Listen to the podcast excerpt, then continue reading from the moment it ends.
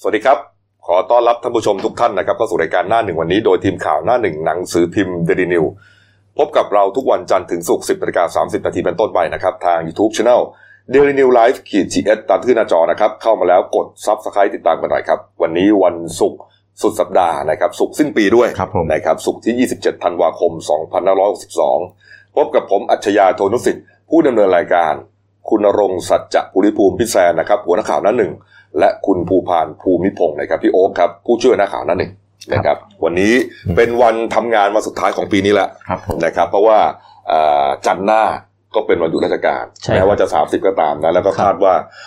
หลายท่านอาจจะหยุดยาวไปทั้งสัปดาห์ อืม เออเพราะว่ามันหยุดจริงๆหยุดถึงวันที่หนึ่งวัน ครับ พุธพฤหัสศุกร์ก็ไม่รู้จะเอาเหลือไว้ทำไม อ่าครับ ต่อเนื่องกันไปเลย เพราะมันก็จะได้เสาร์อาทิตย์ไปอีก ต้องวันจันทร์เนี่ยนะฮะที่ไม่น่าจะเหลือ ใช่ไหมฮะ เออ วันจันทร์เนี่ยไม่เหลือ ครับ นะเพราะจริงๆวันจันทร์เนี่ยหยุดเฉพาะราชการนะ อืม กับวิทยาศาสตร์กิจ ใช่ครับ แต่ว่าผมเชื่อว่าเอกชนบางแห่งก็ก็น่าจะหยุดที่ที่ที่ที่หยุดได้อะ คุยกับพ่อค้าแม่ค้าบางท่าน อืม ของเราบอกว่าเขาจะหยุดยาวจนถึงวันที่หกเลย เออโรงเรียนเนี่ยโรงเรียนลูกผมอ่ะเปิดที่วันที่หกเลยอ่ะ อืม เออเนี่ยฮะเรื่องปีใหม่นะครับ ก็วันนี้นะก็น่าจะเป็นวันวันแรกที่ประชาชนนะคนที่อยู่ในกรุงเทพมหานครเนี่ยเริ่มเดินทางออกต่างจังหวัดแล้วล่ะ ครับผม นะครับไม่ว่าจะเป็นเอ่อเดินทางออกไปอ่าท่องเที่ยวนะครับหรือว่ากลับไปภูมิลำเนานะครับไปเฉลิมฉลองเทศกาลปีใหม่อ่าหลายท่านเนี่ยทยอยออกตั้งแต่วันนี้นะที่มีรถ ใช่ครับ รถทั้งรถส่วนตัวหรือว่าอ่ารถโดยสารนะครับหรือว่ารถไฟอะไรต่างๆเนี่ย ครับผม รถลาก็เริ่มติดแล้วล่ะนะครับแล้วก็คาดว่าเย็นเนี้ยจะหนักเลย น่าจะหนักน่าจะหนัก เย็นนี้จะหนัก แล้วบางคนนี่นะ หลายปีนะผมสังเกตนะครับ อ่าบางคนคิดว่า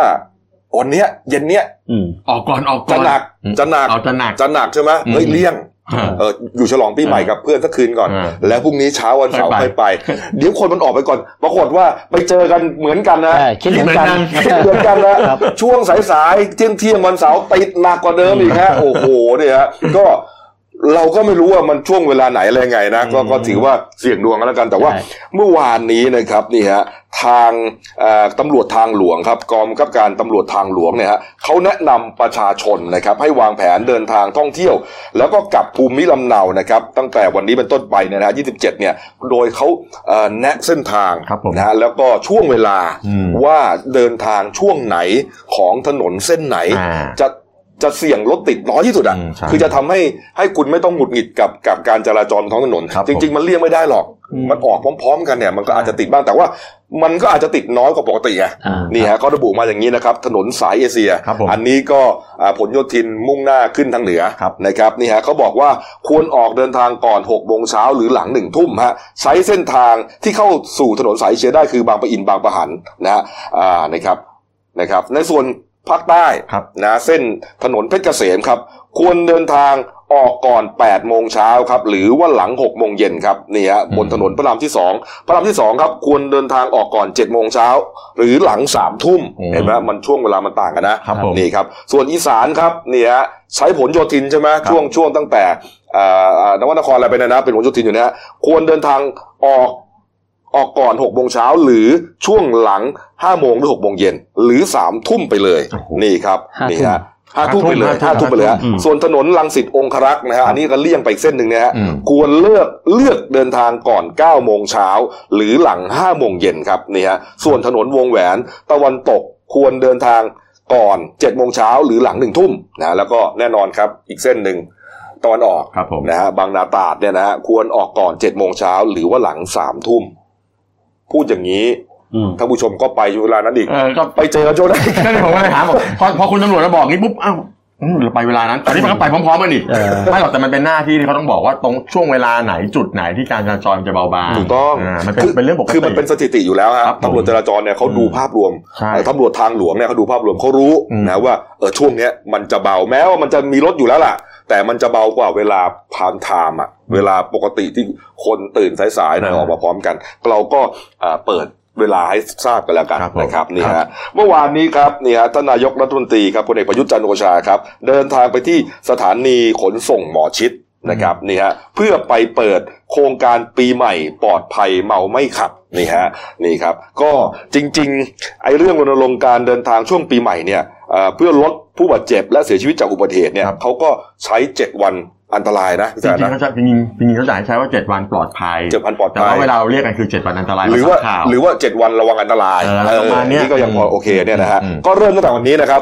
27 ธันวาคมถึง 2 มกราคม ครับ ปี ผม หน้า แล้วเขาเริ่มนับแหมเราไม่อยากให้เกิดขึ้นนะ แต่ว่ามันก็เกิดขึ้นแล้ว อืม เริ่มนับอ่าศพแรกอะ ครับผม เริ่มนับอุบัติเหตุครั้งแรก ครับ ตั้งแต่เที่ยงคืนที่ผ่านมาแล้ว ครับผม นะเริ่มแล้วนะฮะ ครับ แล้วก็คงจะไปจนถึงใกล้ๆเที่ยงคืนของวันที่ 2 มกราคมอ่ะ ครับ ห้าทุ่มห้าสิบเก้านาทีอ่ะ ครับ นั่น ผม คือปิดศูนย์ อ่า แล้วก็จะมาเอ่อนำสถิตินะทั้ง 7 วันเนี่ยมาดูว่าอุบัติเหตุเกิดกี่ครั้งนะฮะผู้บาดเจ็บผู้เสียชีวิตเท่าไหร่แต่ละจังหวัดเป็นยังไง ก็ นะ ข ฮะ อง 27 เนี่ยเขาจะมาแถลง 28 นับเป็นหนึ่งวันอ่าครับ ครับ 27 แถลง 28 คือแถลงกันไปล่วงแต่ละวันนะฮะ อ่าเป็นตัวเลขที่ ครั เขา บ จะ ผม แถลงกันนะแล้ว ค ก็ รับผม เขาเก็บยิบเลยนะ ยิบยิบ เอ่อว่าว่าอุบัติเหตุแต่ละครั้งนี่เป็นรถจักรยานยนต์รถ อ่า เก๋งหรือรถอะไร แล้วก็สาเหตุอะไรด้วยนะ ถนนสายหลักสายรอง เอออ อะไรเขาจะมีบอกหมด สาเหตุเช่นเมา เขา หรือว่าไม่สวมหมวกกันน็อก ไม่สวมหมวกกันน็อก ขับรถเร็วอะไรพวกเนี้ยเก็บยิบเลยนะ ครั ฮะ บผม ใช่ ก็เข้าใจว่าพรุ่งนี้เนี่ยก็จะมีสถิติของวันนี้แหละ ของวันแรก ถูกต้องฮะนี่ แล้ว ฮะ ก็ยังสถิติก็ยังมีเปรียบเทียบย้อนไปกับ เปรียบเทียบย้อนไป ที่ อีกนะ ผ่านมาอีก แต่ละวันอีกนะ อ่าว่าเพิ่มขึ้นหรือลดลง ถูกต้อง ครั ฮะ บ ศูนย์นี้ก็ถือว่าสำคัญนะ ครั ฮะ บผม วันนี้น่าจะเปิดศูนย์นี่แหละนะครับ ครับผม แต่ว่าเมื่อวานนี้ทานนายกไปที่หมอชิดเนี่ยนะฮะก็ไปรณรงค์นะฮะอ่าเหมือนไปแจกของไปแจกอะไรเนี่ยนะนี่ฮะถ้าตอนอ่าเสียหนูเข้าไปนะ อืม อ่า สนามบินซานวิลากูล อ่านี่เข้าไปเนี่ยนะฮะนี่ก็เขามีโซเชียลมาแซวใช่ไหม ไม่ได้แซวหรอกก็เป็นเรื่องจริง เหรอเออลุงตู่ไปแจกเหมือนแบบอ่าไปโชว์เป่าเป่า เป่า แอลแอล ก ก อ อ ฮ ฮ อ อล์ ล์นะฮะแล้วก็ไปแจกของวันนิดหน่อย อ่า ปีใหม่เนี่ยมีมีเจ๊คนหนึ่ง อ่ะ นั่งหน้าบอกคุณไม่รับอยู่ ข้างบน ไม่ลุงตู่ก็ถามเบื่อเบื่ออืม เออลุงลุงตู่ถามว่าอะไรนะ เบื่อเหรอเบื่อเบื่อเบื่อเบื่ออะไรนะว่าเบื่อผมเหรอครั้งนั้นก็หน้าบอกบุญไม่รับแบบอืมอืมอืมอะไรอย่างเงี้ย เออ เบื่อก็ต้องอยู่กันไปอะไรประมาณเนี้ยลุง เอ ตู่ อเออลุง คือ ตู่ คืออย่าไปถามนะครับ ถ้าถามจริงๆไปเดินตลาดถ้าถามถ้าคนกล้าพูดเขาก็พูดตรงนะ ม อย่ามาถามผมเนี่ย เอาเบื่อผมเหรอ อืม ลุงตู่ก็เลยบอกว่า เดี๋ยวจะเล่าให้ฟังว่าเบื่อเพราะอะไร ลุงตู่ก็บอกเอาไม่เป็นไร เออ คุณ ไม่ มี เป็นไร สิทธิ์เบื่อผม แต่ว่า เอออ่ าผมคุณเป็นคนไทย อืม ผมไม่เบื่อคุณหรอกผมก็ต้องทำงานต่อไป นี่แสดงว่ายังเก็บอารมณ์อยู่ ครับ นะฮะนี่ ครับ เขาบางสอบแกเกอร์แก แกเกอร์เหรอนะฮะนี่ครับ อีกท่านหนึ่งครับนายแพทย์แท้จริงสิริพานิชครับเลขาธิการมูลนิธิเมาไม่ขับนะก็บอกว่าได้ทำหนังสือถึงทานนายกนะครับ แล้วก็อ่าคุณสไลเกต วัฒนพันธ์นะประธานศาลฎีกาครับ เพื่อขอให้พิจารณาแก้ไขบทลงโทษ ผู้ที่เมาแล้วขับรถชนคนตายฮะอ่าคดีนี้เนี่ยมีโทษจำคุกเดิมครับ3ถึง10 ปี ขอให้แก้เป็น 12ถึง15 ปีครับนี่ฮะ เพิ่มโทษ เพิ่มโทษเลยนะครับ แม้ผู้ก่อเหตุจะรับสารภาพและศาลลดโทษให้กิ่งหนึ่งนะฮะก็ยังต้องถูกจำคุกอยู่อย่างน้อย 5 ปี อืม เพราะฉะนั้นตามกฎหมายเนี่ยไม่สามารถอ่ารอลงอาญาได้ ใช่ นี่คือบอกว่าเขาอยากให้บทลงโทษเนี่ยมันรุนแรง ครับ เพื่ คืออ ที่ ติด จะ คุกไปเลยห้ามรอลงอาญาแล้วเพิ่มโทษไปเลย 12 ถึงเท่าไหร่ฮะ 15 อ่า เออ นั่นแหละ นะแม้จะลดโทษกึ่งหนึ่งก็ยัง ใช่ 5 ก็ยังนอกเหนือจากการรอลงอาญาอยู่ดี ถูกต้อง นะฮะเพราะฉะนั้นเพื่อที่จะทำให้เอ่อคนเนี่ยหวาดกลัว อืม เออ แต่ ไม่ ไม่เมาแล้วมาขับ เออเพราะว่าเขาบอกว่าเมาแล้วขับเนี่ย คนเมานะฮะแล้วก็ปล่อยไปขับรถเนี่ยเหมือนกับปล่อยฆาตกรลงบนท้องถนนนะ อืม ยิ่งในช่วงที่เทศกาลอย่างเงี้ย คน รถมันเยอะ เยอะด้วย เออแล้วมันชนทีเนี่ยมันเสียหายนะแล้วก็มีเสียชีวิตบาดเจ็บเนี่ยนะครับนี่ฮะนี่ฮะแล้วก็ส่วนตำรวจนะครับเมื่อวานนี้ครับพลตำรวจเอกสุวัสด์แจ้งยอดสุขครับ รองพบตรฮะเป็นประธานเปิดศูนย์หน่วยการป้องกันและลดอุบัติเหตุช่วงเทศกาลปีใหม่ปี 63เนี่ยนะครับเขาบอกว่าระดมตำรวจนะ80,000นายฮะนี่ฮะ80,000นายครับโอ้โห ครับเยอะมากนะ เยอะมากครับแล้วก็เอ่อภาคีเครือข่ายลดอุบัติเหตุเนี่ย ครับ เต็มไปหมดเลยอาสาสมัคร อืม พวกนี้นะเอ่อจิตอาสา ครับ ด้วยเนี่ยนะฮะเต็มเลย เพราะฉะนั้นก็ไม่ก็ก็น่าจะทำให้เอ่ออุบัติเหตุหรือว่าเอ่อสิ่งที่มันอาจจะทำให้เกิดปัญหาเนี่ยน้อยลงเพื่อน คือเราเราก็หวังว่าอย่างนั้นนะคือทุกปีเนี่ยเราคาดหวังว่าอยากจะให้ตัวเลขของของอุบัติเหตุ ตัวเลขของผู้เสียชีวิต และตัวเลขของผู้บาดเจ็บเนี่ยน้อยลงทุกปี อืม แต่คราวนี้เจ้าหน้าที่เขาก็ทำเต็มที่แหละคราวนี้สำคัญที่สุดก็คือตัวคุณเองอะ ครับ ตัวคนขับรถนั่นแหละ อืม ใช่ไหมเมาแล้วก็อย่าขับ ครับ ใช่ อันนี้เขาจะมีเจ้าหน้าที่บอกเมาแล้วก็ไปนอนตรงจุดนู้นจุดนี้จุดนั้นเดี๋ยวก็ อ่า เอาลูกอมมาแจกกันตามตามที่เหลือเป็นข่าวทุกปีอยู่แล้ว อ่าคือจริง ๆ เราไม่โลกสวยอะเราเรา อืม ยืนยันว่าอ่าปีใหม่เนี่ยดื่มกินกันแน่ มันไม่มีทางหรอกคนคนไทยดื่ม ถู อกยู่ นะ แล้ว ดื่มกินกันแน่เพียงแต่ว่าจะทำยังไงให้ให้อ่าไม่ถูกจับกลุ่มอะ ครับ นี่ฮะก็อย่างที่พี่แซนบอกถ้าเมาก็ไปขับก็นอนบ้านเพื่อนเลย หรือว่าเอ่อเอาเพื่อนที่ไม่ดื่ม เอาเมียเมียที่ไม่ดื่มเหล้า ครับผม ไปขับให้เรา ไม่ส่วนส่วนใหญ่นะถ้าเกิดว่าเป็นเป็นคนทำงานและเป็นคนที่ยังไม่แต่งงานน่ะส่วนใหญ่จะต้องออกไปดื่มสังสรรค์กันข้างนอก อืม อันนี้ผมก็แนะนำให้ใช้รถแท็กซี่ซะ อืม หรือไม่ก็ไปดื่มบ้านเพื่อนแล้วก็นอนบ้านเพื่อนซะ อืม ส่วนคนมีครอบครัวแล้วส่วนใหญ่ก็ดื่มอยู่บ้านอย่างกบเขาไม่ไปดื่มข้างนอกกันหรอกถ้าไปก็ต้องให้ภรรยาหรือคนเป็นคนขับ แล้วคุณรู้ได้ไงฮะ ผมรู้ผมเพราะผมเป็นคนแบบนั้นมาก่อน ไม่ไม่นะผมก็พวกพวกเยอะถ้ากลับไปบ้านเนี่ยนครสวรรค์เนี่ยนี่จองตัว อ๋อ กั อั น นนี้สำหรับคนที่นั่นใช่ไหมผมหมายถึงว่า เออก็ คน ไปสั ส่ว ง นใหญ่ สรรค์ สังสังคม นานๆ ในเมืองที่ยังไม่ได้ไปกันเนี่ยก็ยังยังแบบนี้อยู่ นี่ฮะนี่ฮะแล้วก็เป็นประจำทุกปีนะครับ ช่วงปีใหม่นะครับ ก็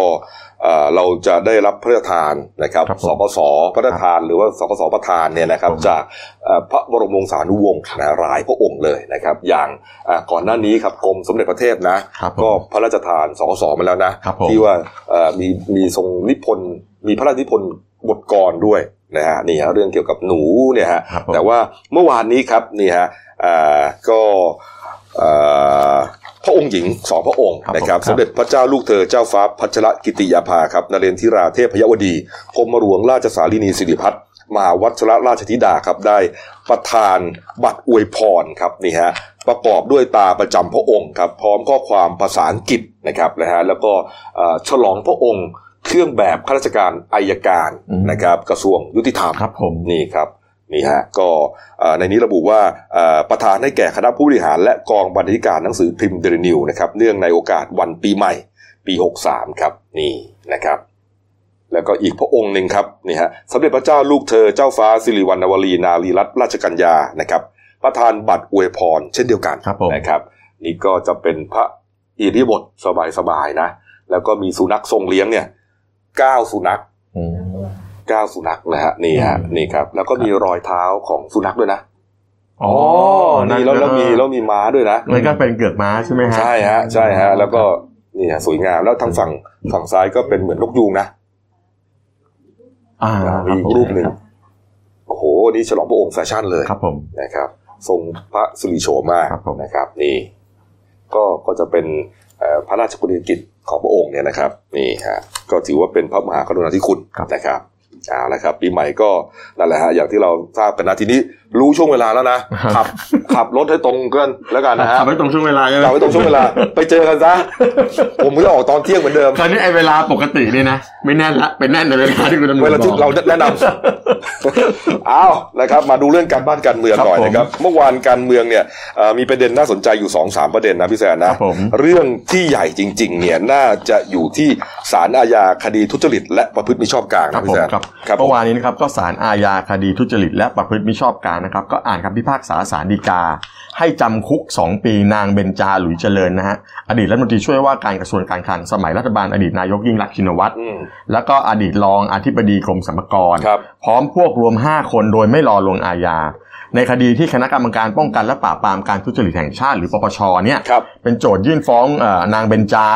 อดีตรัฐมนตรีช่วยว่าการกระทรวงคลัง นางสาวจำรัดแหยมสร้อยทองนะฮะเป็นอดีตผู้อำนวยการสำนักกฎหมาย ครับ กรมสรรพากร นางสาวโมรีรัตน์บุญญาสิริ อดีตผู้อำนวยการสำนักกฎหมายกรมสรรพากร นายกฤษวิปูวิปุรานุศาสตร์นะฮะผู้อำนวยการสำนักกฎหมายกรมสรรพากร และนางสาวปราณี เวชพฤกษ์พิทักษ์คนใกล้ชิดเลขานุการส่วนตัวคุณหญิงพจมานนะป้อมเพชร อืม อดีตภรรยาอ่านายทักษิณชินวัตรอดีตนายกรัฐมนตรี ครับ เป็นจำเลยที่1นึนะฮะฐานเป็นเป็นเจ้าพนักงานปฏิบัติหน้าที่ หรือละเว้นการปฏิบัติหน้าที่โดยมิชอบ หรือโดยทุจริตตามประมวลกฎหมายอาอาญามาตรา157 ก็ฟ้อง 157นั่นแหละ เรื่องนี้เนี่ยถ้าจำกันได้ตั้งแต่ปี 49 ครับผม ปี 49 เนี่ยครับมีการซื้อขายหุ้นชินคอปนะครับ ครับผม นี่ฮะแล้วก็อ่าตอนนั้นเนี่ยอ่าคุณยิ่งรักษณ์เป็นนายกรัฐมนตรีแล้ว ไม่ ก็ ใช่ไม่อ่ะคุณ อ่า ยิ่งรักษณ์ คุณ ใช่ ยิ่ง ใช่ รักษณ์เป็นฮะ คคุรับ ณยิ่งรักษณ์เป็นแล้วก็ อืม คุณเบญจาหลุยเจริญเนี่ยเป็นอดีตรัฐมนตรีช่วยคลัง ใช่ครับ ในรัฐบาลนั้น แต่ว่าเคยเป็นอ่าอดีตอ่ารองที่บดีกรมสรรพากรมาก่อน ใช่เมื่อสมัยที่มีการเอ่อซื้อขายหุ้นกัน ถูกต้องฮะแล้วก็พอมีการซื้อขายหุ้นกันนะฮะก็มีชื่อของคุณพานทองแท้ อืม นะครับแล้วก็คุณปีนทองทาชินวัตรนะฮะบุตรชายบุตรสาวของคุณทักษิณเนี่ยเอ่อ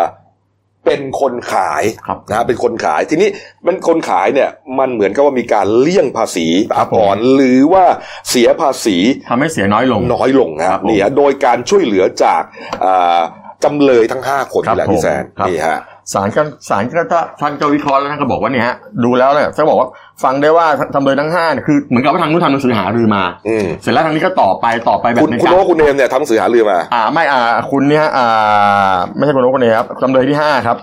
จำเลยที่ห้านี่คือเอ่อ คุณปานี อ่าคุณปานีซึ่งบอกว่าเป็นคนใกล้ชิดอ่าอ่าคุณหญิงพจมานนี่แหละ อืม ก็ทำหนังสือมาหารือ แล้วก็มีการตอบคำถามไปเหมือนเขาบอกเจตนาในการตอบคำถามเหมือนมีการเอื้อเพื่อจะให้มีการหลบเลี่ยงภาษีกัน อืมอืม แทนที่คุณจะต้องเสียเนี่ยในราคาเนี่ยศาลบอกว่าเอ่อจริง ๆ จะต้องเสียในราคาประมาณเออหมื่นห้าพันแปดร้อยแปดสิบสามล้านกว่าบาทเนี่ยนะ โอ้โห กลายเป็นว่าคุณไปเสียกันแค่ไม่ไม่กี่บาทเองเสียแค่ประมาณสักสามจุดสองล้านบาทผมไม่แน่ใจจำไม่ได้ละ อืม ก็เสียน้อยกว่าที่ควรจะเป็น คือไปเสียในราคาพาแทนที่เสียในราคาตลาดคุณกบ อืม เพราะฉะนั้นพอมันผิดสมบสารก็บอกว่าเนี่ยมีเจตนาแอบแฝงเขาบอกว่าเอ่อจำเลยจำเลยที่หนึ่งทั้งสี่เนี่ยเป็นเจ้าหน้าที่สัมปากร ครับ ระดับสูงเคยวินิจฉัยข้อกฎหมายต่างๆ และถือเป็นมันสมองของกรมสรรพากร อืม ขณะที่จำเลยที่5เนี่ยเคยทำงานเกี่ยวกับการตรวจสอบบัญชี จึงร่อมรู้ดีว่าการมีหนังสือถาม ข้อหารือดังกล่าว นายพานทองแท้และนางสาวพินทองทา สามารถนำไปใช้ประโยชน์ในการยื่นแบบรายได้ประกันภาษี และหากมีคดีความเกิดขึ้น ย่อมสามารถนำหนังสือตอบข้อหารือนี้ไปใช้อ้างเพื่อประโยชน์ได้ อืม ดังนั้นที่ศาลอุทธรพิพากษาลงโทษจำเลยเนี่ยเพราะว่าทำความผิดเนี่ยเขาบอกว่าเห็นด้วยแล้ว ครับ และการที่จำเลยทั้ง5เนี่ยขอให้ลงโทษสถานเบาหรือรอรอลงอาญานั้นเนี่ย อืม ศาลฎีกาเห็นว่าการกระทำของจำเลยทั้ง 5 มีพฤติกรรมร้ายแรง ครับ จึงไม่สมควรให้รอการลงโทษ อืม แต่เมื่อพิเคราะห์จากคำให้การของจำเลยที่1นถึงสเนี่ยเอ่อมีประโยชน์ต่อการพิจารณาคดีอยู่บ้าง ครับ เห็นควรลดโทษคนละหนึ่งในสามศาลฎีกาจึงพิพากษาแก้จำคุกจำเลยที่1ถึง4คนละเป็นเป็นคนละ 2 ปี ครับ ส่วนจำเลยที่ 5 คงจำคุก 2 ปี นอกจากที่แก้ไขให้เป็นเวลาพิพากษาอุทธรณ์คือก่อนหน้านี้เขาโดนคนละ 3 ปี ครับ คราวนี้ศาลเขาก็เหลือ 2 ปีแต่ไม่รอลงอาญานะ เขาบอกว่าพอศาลตัดสินนะครับว่าอ่าโดนจำคุก 2 ปีเนี่ ครั ย บผม ก็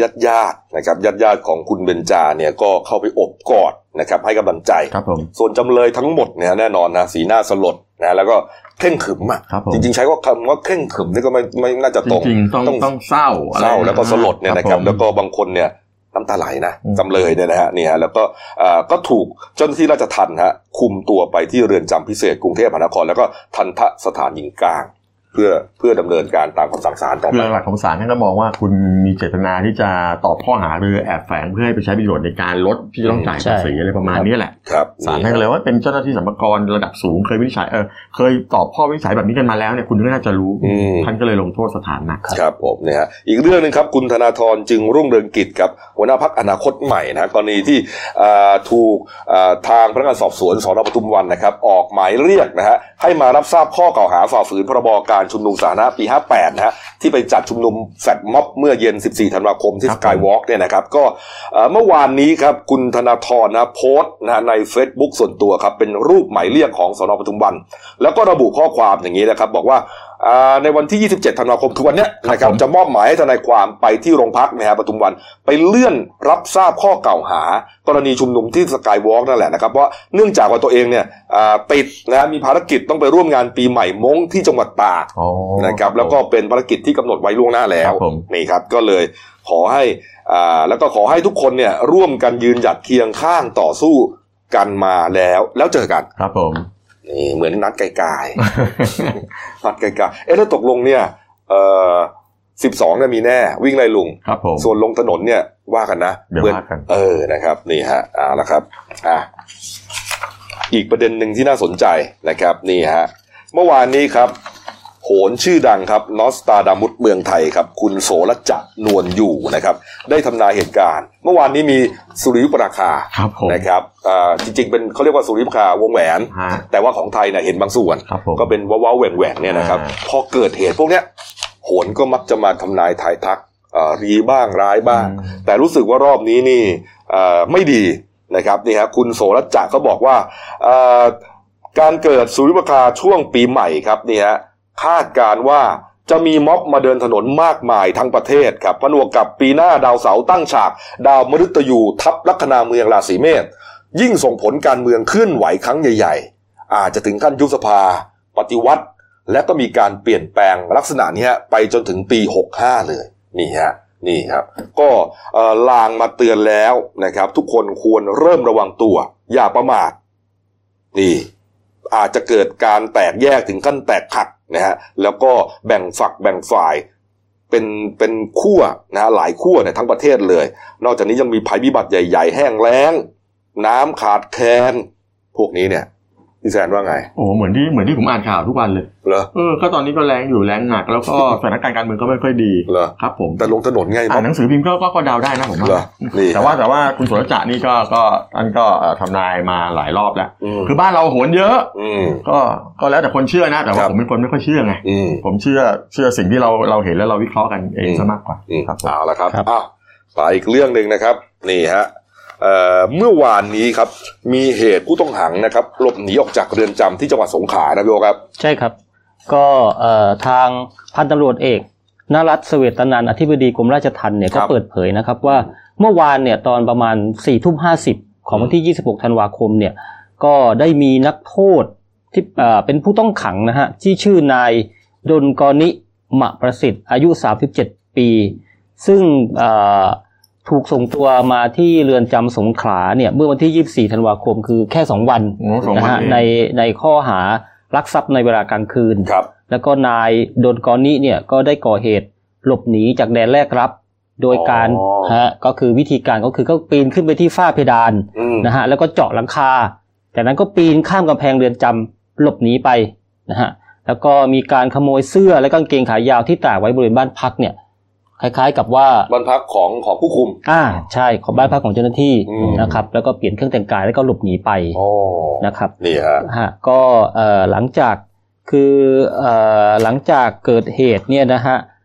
ก็ทางผู้บังคับการตำรวจภูธรจังหวัดสงขลาพลตำรวจตรีทิวทวัฒนครศรีเนี่ยก็ได้มีการตั้งทีมไล่ล่านักโทษรายนี้นะฮะก็เอ่อแต่ล่าสุดเนี่ยก็ยังไม่พบตัวนะฮะก็มีการไปติดตามตามบ้านพักเอ่อบ้านญาติ ตามภูมิลำเนา ก็ตอนนี้ก็ยังไม่พบตัวแต่เขาเชื่อว่าน่าจะจับตัวได้ อืม นะฮะในเร็วๆนี้นะฮะ ครับ ก็มันมีเบาะแสอยู่นิดนึงว่าตอนช่วงที่นักโทษเขาหลบหนีเนี่ยเป็นช่วงที่ทางเรือนจำเขาซ่อมระบบไฟฟ้า อืม นะฮะแล้วก็มีการตัดไฟบนกำแพงเพราะปกติตรงกำแพงของเรือนจำเนี่ยเขาจะเดินกระแสไฟฟ้า เออ ไว้ เออผมก็ยังมันต้องมันไม่มีไฟฟ้าใช่ไหม เออพอดีมันช่วงเวลาที่เขาตัดกระแสไฟพอดีเลย ผมนึกรู้นะ อ่า แสดงแสดง ว่า ว่าเขารู้ แสดงว่านายคนเนี้ยโดนก่อนนี้เนี่ยรู้นะ เออ เออนี่ฮะกรมราชทัณฑ์ครับโดย ครับ เอ่อท่านอธิบดีนะครับพันตำรวจเอกนรัตน์เสเวตนันท์เนี่ยก็บอกว่าได้ตั้งรางวัลนำจับไว้ 2 0 0แสนบาทนะฮะนี่เยอะนะ อืม นี่ฮะ ใช่ครับ สำหรับผู้ให้เบาะแสนำไปสู่การจับกลุ่มผู้ต้องขังรายนี้ครับ ครับ นี่ฮะคือถ้าผู้ต้องขังหลบหนีช่วงนี้นะผมเดาได้อย่างเดียวเลย กลับบ้าน ไปเที่ยวปีใหม่ กลับบ้านกลับบ้าน จริงๆ อยากไปฉลองปีใหม่ แล้วช่วงนี้รู้สึกว่ากลุ่มราชทัณฑ์เนี่ยจะมีข่าวอยู่ เออ ตลอดนะ ครับ เออ เนี่ยเนี่ยล่าสุดก็ยังมีเรื่องที่มีการแฮ็กกล้องวงจร คอ ปิด แฮกสายคอชีวิต เมื่อวานนี้ ของเรือนจำ เป็นเมื่อวานนี้ เออ เพิ่งส่งตัวแทนไปแจ้งความนะ ใช่ใช่ไปแจ้งความ เออนะฮะ ที่เอ่อเรือนจำหลังสวนที่จังหวัดชุมพร เออเออ นะฮะแล้วก็มีการสั่งให้เอ่อ DSI ครับ เอ่อติดตามไล่ล่า อืม นะครับ อืม แต่ว่ามันมีแฮกในหลายประเทศนะที่ผมดูข่าว ใช่ใช่ทั่วโลกเลย ไม่ใช่เฉพาะของไทย ทั่วโลก ผมว่ามันเป็นพวกไอ้โจรแฮกเกอร์ที่อยากทดลองฝีมือมากกว่า เออนะ เพราะมันคงไม่ได้อะไรไม่ได้ประโยชน์อะไร คือถ้าคุณจะเป็นแฮ จาก เกอร์เนี่ยนะ อืม คุณก็ต้องลองของอ่ะเจาะระบบไปที่มันยาก ถูก ๆ ต้อง อะ ถูกต้อง ใช่ มันไม่ได้ประโยชน์อะไร ถ้า นะ ผมเป็นแฮกเกอร์ผมเจาะเป็นดักก้อน อ๋อแต่ว่าแต่ว่ามันเอาเข้าไปเผยแพร่ใน YouTube เนี่ ก็ ย ใช่ไง ถ้าคนไปดูเนี่ย มันก็จะได้ยอดจาก คือ YouTube มันมันมันมีสองอย่างก็คือว่าลองของกับสองสมมตินะสมมติว่าอาจจะเฮ้ย เออ มันมีความผิดปกติหรือไม่พอใจว่าระบบในคุกอะไรเงี้ย เออ ก็ไปเจาะมาให้ดูไง อืม ใช่ไหม คนก็ แต่ อยาก ของเรา ไปดู คงไม่มีหรอกเออของเราอาจจะเป็นอยากลองของมากกว่า อืม อืม เอาละครับอ่ะมาดูข่าวประจำอ่ะข่าวประจำนะการ์ตูนข่าวประจำของคุณขวดนะครับเนี่ยฮะสื่อตั้งฉายาให้รัฐบาลว่ารัฐบาลเชียงกง รัฐบาลเซียงกง เซียนโกง เซียงกง เซียนเซียนโกง รัฐบาลเซียนโกงต่างหากอ๋อตะกี้ฟัง ฟังผิ ผิด ด อ๋อไปบอกว่าเขาเป็นรัฐบาลเซียนโกง คือหนูก็หูไม่ดีก็ฟังเป็นเซียนกง อ๋อ แต่จริงๆแล้วคือเชียเชียงกง เซียนโกงก็คือ ครับผม ว่าเป็นรัฐบาลที่มีแต่อะไหล่มือสอง ม นะครับ ของปะผุอะฮะ คนที่ล้อมรอบตัวนายกประยุทธ์ อืม ณปัจจุบันก็เคยล้อมรอบตัวคุณทักษิณมาก่อน ครับผม แต่ก็อ่ามาบอกว่าจะปราบนักการเมือง อืม รุ่นเก่า อืม เออแต่ ตอ สุ น ด ท้า ท้ายย แล้ แล้วว ก็ด่าด่าด่าด่าเนอะสุดท้ายก็ลากกันเข้ามาหมดเนี่ย ข้อสุดท้ายก็เลยกลายมาเป็นฉายาประจำตัวไง เออ อีเหนาเอาวัดอะใช่ปะ แต่เมื่อวานนายกก็บอกว่าอโหสิกรรมไม่แล้วนะ เออ อโหสิกรรมมันไปอะไรเงี้ย เออเอออ อย่าตลกเยอะสื่ออย่าตลกเยอะ เออเอาเอาละครับพักครู่เดียวครับกลับมาช่วงหน้าครับ มีข่าวสลดเนี่ยนะฮะเอ่อคุณแม่นะครับ เอาลูกลูกเอ่อป่วยเป็นออทิสติกนะครับ ไปค้าไปค้ากามอ่ะแล้วก็ตัวเองก็จากนั้นตัวเองก็แต่งชุดราชการไปเรียกว่าไปรีดทรัพย์เขา ใช่ โอ้ ครั โห บ แสบจริง ๆ นะครับ ครับ แล้วก็เรื่องที่ดินรัชดา ครับ นะ ผ ฮะ ม ไอ้เรื่องที่ดินรัชดาเรื่องภาษีใหม่เนี่ยนะ อ่า ก็เดี๋ยวพี่แซนมาชำระให้ฟัง อืม และแปลงหนึ่งที่ตอนนี้กำลังเป็นที่วิพากษ์วิจารณ์แล้วก็สงสัยกันอย่างมาก มะ นะ นาวไว้มะนาว ไอ้เรื่องแปลนหมื่นล้านนะปลูกมะนาวเลี่ยงภาษีเนี่ยเดี๋ยวเรามาเล่าให้ฟังนะค ครั รับ บ แล้วก็มีเรื่องเกี่ยวกับวังน้ำเขียว เขาแผงม้านะ ครั ฮะ บ อันนี่สองเรื่องควบเลยนะฮะก็ปิดท้ายที่พี่สิงห์จอยยอครับนี่ฮะฝันสลายฮะที่อยากจะมุดอุโมงค์ขับรถเร็ว หรือว่าข้ามสะพานนะเพราะว่าทำทีไรโดนจับทุกที ใช่ ตำรวจไปดักอยู่ข้างหน้า อ่า นะฮะแทนที่จะ จะดักตรง แทนที่จะทำอย่างนี้ อ่า ไปดักอยู่ข้างหน้ายังไงก็ไม่รอดนะ อืม ศาลไม่ให้นะครั ครับ บผม นี่เขาบอกว่าตำรวจทำถูกแล้ว อืม นะฮะพักครู่เดียวครับเดี๋ยวกลับมาคุยข่าวกันต่อครับ สวัสดีปีใหม่ ใจชื่นจิต สุขทุกทิศทั่วไทยสดใสแสน ลาปีหมู ส่งน้องหนูเข้ามาแทน ขอแฟนๆเดลินิวไลฟ์ไกลโลคา ถามหาเงิน ขอให้เงิน เต็มกระเป๋า เลี้ยงงูเห่า กินกล้วยจะฉกขา วิ่งไล่ลุงระวังลุงย้อนกลับมา เหล่าน้องฟ้าทำใจอยู่ไม่เป็น นาฬิกา ซื้อเอา อย่ายืมเพื่อน ทำกลบเกลื่อนสร้างฟาร์มไก่ใครก็เห็น เพราะคนเดียว นักแผ่นดิน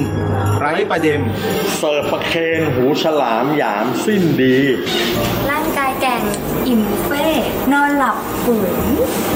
มีเพื่อนคุย ปิ๊งคนรัก พักปลดหนี้ อย่าลืมกด ให้เราที จงโชคดีปีใหม่ยิ่งใหญ่เอ่ย โชคดีปีใหม่นะครับ จากพวกเรา Daily New Life ขีด GS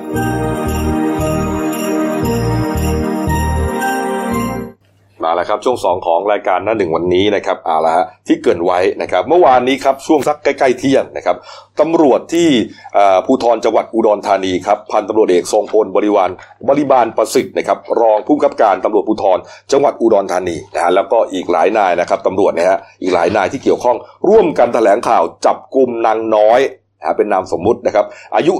39 ปีครับ ชาวจังหวัดเลยฮะ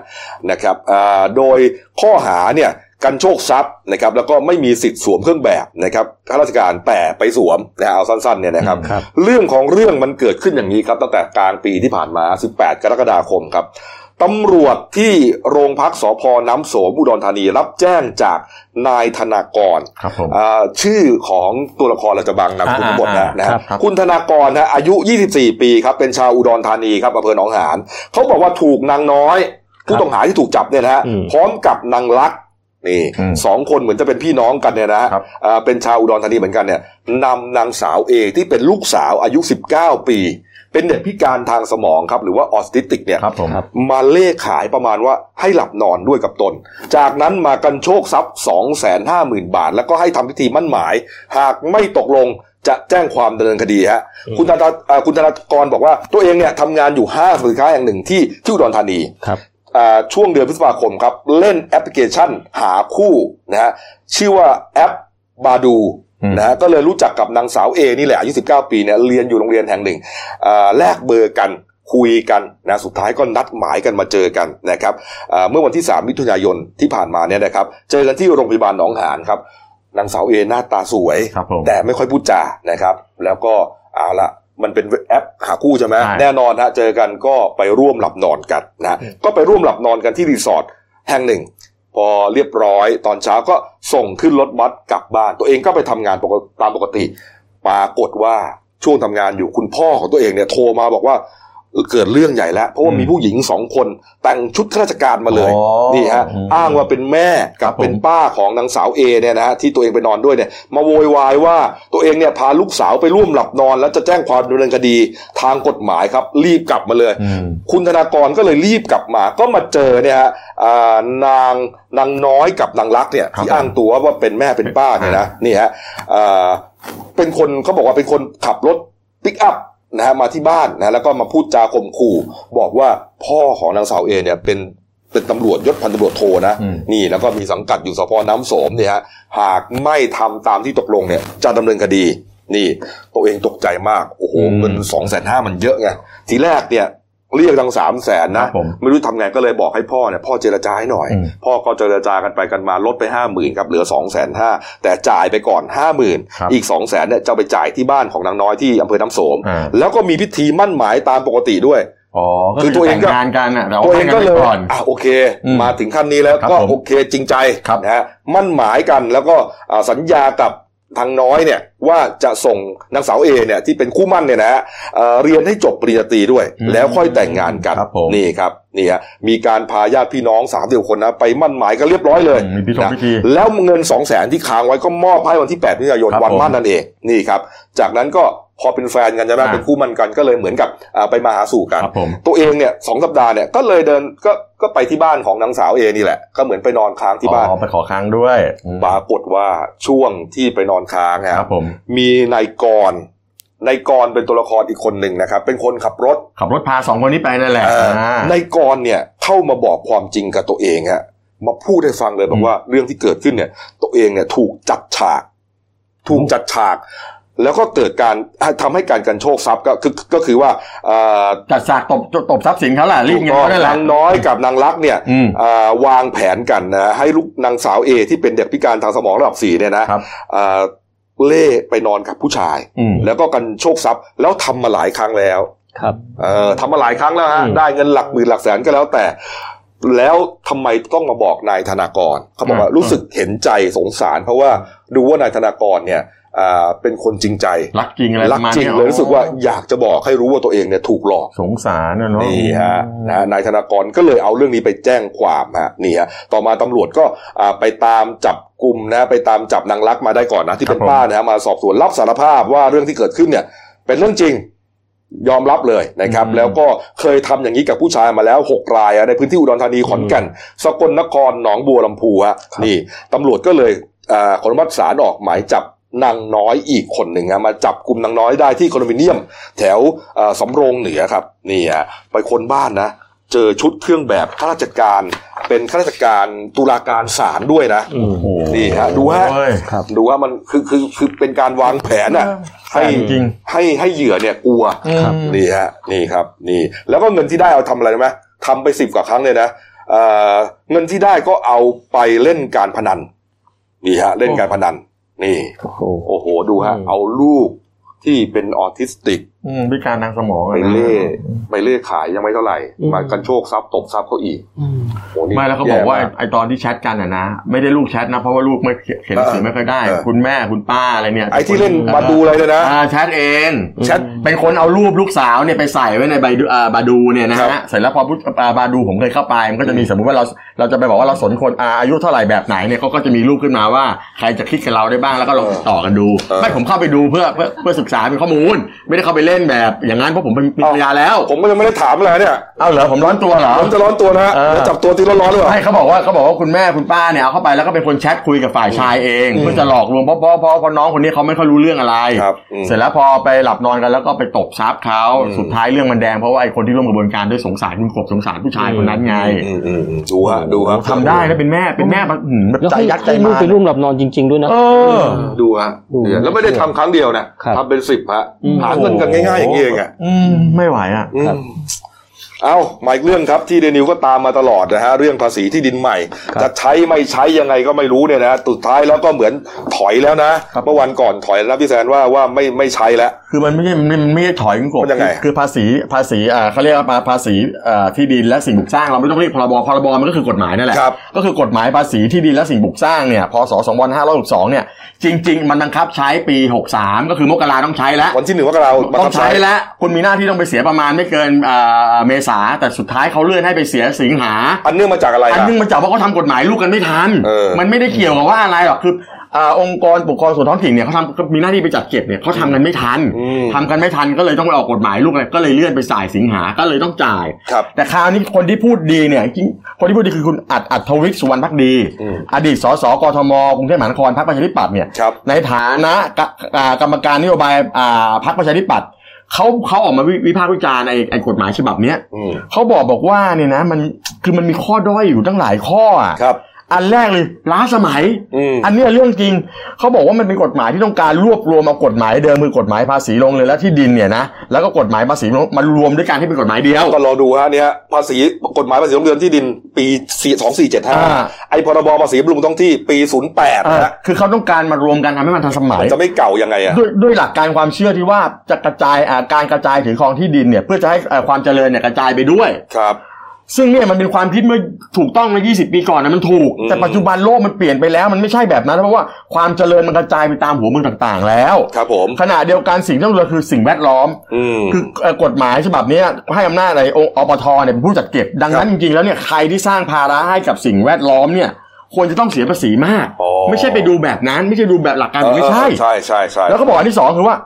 ตัวอบทเองก็คือพวกอบตอบจคนจัดเทศบาลเนี่ยเขาไม่มีความพร้อม องค์การบริหารส่วนท้องถิ่น เออในแต่ละอย่างอ่าเทศบาลที่มีหน้าที่ในในตรงเนี้ย อืม ไม่มีใครพร้อมเลย เพราะพวกนี้ส่วนใหญ่เนี่ยเขาจัดเก็บเฉพาะภาษีตึก เขาถนัดพวกนั้น เออ ภาษีตึกภาษีสิ่งปลูกสร้างเพื่อการพาณิชย์ เพราะเขาไม่มีฐานข้อมูลเรื่องการจัดเก็บภาษีบำรุงท้องที่ไง เออ เอาง่ายๆเขาไม่มีความชำนาญพอ ในด้านเกษตรเขาเขา เอออั อันนี้เขาไม่รู้นี่ และ ฮะ อันที่สามที่น่าสนใจก็คือเขาบอกเป็นกฎหมายที่ไม่เหมาะกับสภาพสภาพเศรษฐกิจในปัจจุบัน อีกทั้งทำให้ธุรกิจอสังหาริมทรัพย์ซบเซา ครับ เขาบอกเขาเสนอทางแก้เลยนะครับ ข้อทางนะคือเขาให้รัฐบาลไปออกพรกรหรือพระราชกำหนดเนี่ย อืม ชะลอการบังคับใช้ไอ้กฎหมายฉบับนี้ไปก่อน ครับ ให้อบทเนี่ยมีความพร้อมก่อน อืม และระหว่างที่มีพรกฉบับนี้ประกาศใช้เนี่ยกระทรวงการคลัง กระทรวงมหาดไทยต้องรีบไปรื้อกฎหมายไอ้กฎหมายฉบับเนี้ยแก้ไขกันสมัย ครับ ให้มันตอบโจทย์ไม่ให้ล้าสมัยและให้มันใช้ได้จริง อืม แบบนี้คนเดือดร้อน ครับ ก็เนี่ยผมเห็นด้วยเลย นี่นี่ฮะนี่ฮะอ่าคุณคุณส่วนคุณวิลาวันวีรกุลครับรองทิบดีกรมธนารักษ์ก็บอกว่าทางกรมธนารักษ์ครับประกาศเลื่อน การใช้ราคาประเมินที่ดิน และราคาประเมินสิ่งปลูกสร้างออกไปอีก 1 ปีครับจากแผนเดิม 1 มกราคม 63 ก็เลื่อนไปเป็น 1 มกราคม 64 สอดคล้องกับกฎหมายอ่าพรบการประเมินราคาทรัพย์สินเพื่อประโยชน์แห่งรัฐปี 62 ที่เพิ่งประกาศใช้ไปเมื่อเดือนพฤศจิกายนที่ผ่านมา อันนี้ก็พูดมาตั้งนานแล้ว เอออั อันนี้คือเอามารีรัน เออเออเออ คือเพราะอะไรรู้จริงๆเนี่ยไอ้ไอ้หลักการประเมินหลักการประเมินไอ้ไอ้พวกอ่าราคาที่ดินเนี่ย ครับ มันทำทุกวงรอบ 4 ปี ครับ ไอ้นี่มันวงรอบมันเต็มแล้วคือ 2558ถึง2562 มันเต็มไปแล้ว มันจะต้องใช้ปี อืม 63 ที่เขาเลื่อนไปก็เพราะความไม่พร้อมอยู่ดีนั่นแหละ อืม ก็ต้องไปออกกฎหมายลูก จริง ๆ มันจะต้องประกาศก่อนจะมีการบังคับใช้ประมาณ 1 เดือน อืม ก็คือประมาณสักประมาณพฤศจิกาธันวาอะไรเงี้ย ครับ แต่เขาทำกันไม่ทัน นี่ แล้วเขาบอกไอ้ตัวใหม่เนี่ยนะ ราคาภาษีเนี่ยไอ้ราคาภาษีมันจะเพิ่มประมาณ 7-8%เปอร์เซ็นต์ โอ้โห เขาก็เลยมาเขาก็เลยมาเอาเหมาเหมารวมว่าเนี่ยก็เลยเลื่อนไปเก็บเป็น 64 นะ อืม เพราะอะไรก็พวกพวกคุณไม่ต้องเดือดร้อนเยอะไงไม่ต้องไปไม่ต้องไปสมมติเสียอ่าเสียที่อ่าล้านหนึ่งแทนที่ต้องเสียล้านเจ็ดหมื่นเนี่ยก็กลายเป็นแค่เสียล้านเดียวเพราะว่าตัวใหม่มันแพงกว่า ครับ ผมมองว่าจริงๆแล้วไม่ใช่เลย ไม่ได้มีประโยชน์อะไรเลย ก็แค่เลื่อนไปเลื่อนราคาประเมินปีหน้าคุณก็ไปเสียราคาประเมินใหม่อยู่ดีแหละ อืม ซึ่งแพงกว่า ครับนี่ฮะแล้วก็มีที่ดินอยู่แปลงหนึ่งนะฮะตอนนี้เป็นไวรัลอยู่พอสมควรนะ อืม ก็มีการแชร์กันนะครับว่า เอ๊ะมันมีที่ดินนะครับที่อยู่ริมถนนรัชดาพิเศษกนะครับอ่าแถวแถวอ่าสถานีรถไฟฟ้าใต้ดินนะครับอ่าศูนย์วัฒนธรรม ครับผม นะตรงนั้นเนี่ยนะฮะมันมีที่ดินว่างเปล่าอยู่นะครับ แปลงหนึ่ง24 ไร่นะครับนี่ฮะแต่ก่อนเนี่ยก็เป็นเหมือนเป็นป่าละเมาะอะเอ่อถ้าจำจำไม่ผิดนะมี ใช่ รั้ว ใช่ กั้นฮะแล้วก็ เอ่อมีต้นไม้ลกๆเนี่ยนะฮะ ตอนนี้เนี่ย ปลูกมะนาวฮะนี่ฮะ มีคนเอามะนาวไปปลูกเนี่ยฮะเป็นทิวเป็นแถวเรียงเป็นตับอย่างนี้ฮะ อืม เหมือนกับว่าจะทำสวนมะนาวซะอย่างนั้นอ่ะ ครับ นี่ก็เลยเกิดข้อสงสัยว่า เอ๊ะมันคืออะไรกัน อืม นี่ฮะก็เลยมีการอ่าวิพากษ์วิจารณ์กัน แล้วก็ถูกเปิดเผยนะครับ เมื่อวานนี้ครับ Facebook ของอาคุณมาร์คพิทบู ครับผม พิทบูโซนครับได้เอาเรื่องนี้เนี่ยอ่ามาแชร์ต่อมาเผยแพร่ต่อนะครับ เรื่องนี้ครับคุณประสงค์ภูลธเนศครับปลัดกระทรวงการคลังนะฮะบอกว่ากรณีที่ดินย่านรัชดาพิเศษกมูลค่ากว่า1นึ่งหมื่นล้านบาท ปลูกมะนาวบนที่ดิน เพราะต้องการหลีกเลี่ยงภาษีที่ดินและสิ่งปลูกสร้างเนี่ย คุณคุณประสงค์บอกว่าไงไหมเป็นสิทธิที่เจ้าของที่ดินจะทำได้ เพราะกฎหมายไม่ได้ห้ามไว้ ในส่วนของกระทรวงการคลังมองว่าการปลูกมะนาวบนที่ดิน เป็นการสร้างมูลค่าให้แก่ที่ดิน ดีกว่าปล่อยให้ที่ดิน ทิ้งให้ลกร้างไว้เฉยๆการปลูกมะนาวในที่ดินดังกล่าว ไม่ใช่สิ่งที่กระทรวงการคลังต้องกังวลเลย นี่ฮะ นี่ฮะแล้วมีการระบุต่อไปครับว่าที่ดินแปลงนี้ 24 ไร่ อืม ราคาจริงเนี่ยนะฮะอ่าตารางวาละ8 0 0 0 0 บาท ครับผม นะฮะส่วนราคา 1 ล้านถึงล้าน2เนี่ยเป็นราคาเรียกว่าราคาขาย อืม ดังนั้นที่ดินแปลงนี้นะฮะมีมูลค่าประมาณ 6,400 ล้านบาท หรืออาจจะถึง 10,000 ล้านบาท ครับผม นะครับ ถ้าเสียภาษี2เอ่อเสียภาษี2%น นะครับ ต่อปีนะฮะควรจะเสียปีละ 128 ล้านบาทตามกฎหมายใหม่ เพื่ออะไรครับ เพื่อให้เศรษฐีเนี่ยเอากระตุเอาที่ดินเนี่ยอ่ามาพัฒนาซะ ไปทำประโยชน์ซะ ไปทำประโยชน์ซะเนี่ยนะครับ แต่อ่าเป็นการพอเป็นแล้วก็อ่าการเสียภาษีดินนี้เนี่ยไม่เป็นปัญหาต่อเจ้าของที่ดินด้วยเพราะปกติที่ดินแถวนี้เนี่ยมีราคาเพิ่มขึ้นปีละสิบเปอร์เซ็นอยู่แล้ว ใช่คุณเสียแค่สองเปอร์เซ็นต์น่ะแต่ว่าคุณได้ปีละสิบเปอร์เซ็นต์เนี่ย ไม่เป็นปัญหาอยู่แล้ว อืม แต่พอเอามะนาวไปปลูกครับกลายเป็นที่ดินเพื่อการเกษตรกรรมอะก็เลยไปเสียภาษีแบบเกษตรกรรม เหลือเพียงปีละสามล้านสองแสนบาทเท่านั้น ทั้งที่ในความเป็นแล้วจริง ๆ แล้วเนี่ยสามปีแรกนี้ไม่ต้องเสียด้วย เพราะว่ามันถูกงดเว้นไว้สำหรับที่ดินเกษตรกรรมนี่ก็บอกว่าเป็นความอัปยศมากนี่ฮะเรื่องนี้ครับเป็นความไม่เป็นธรรมเพราะว่าที่ดินมูลค่าหกพันล้านบาทเนี่ยฮะ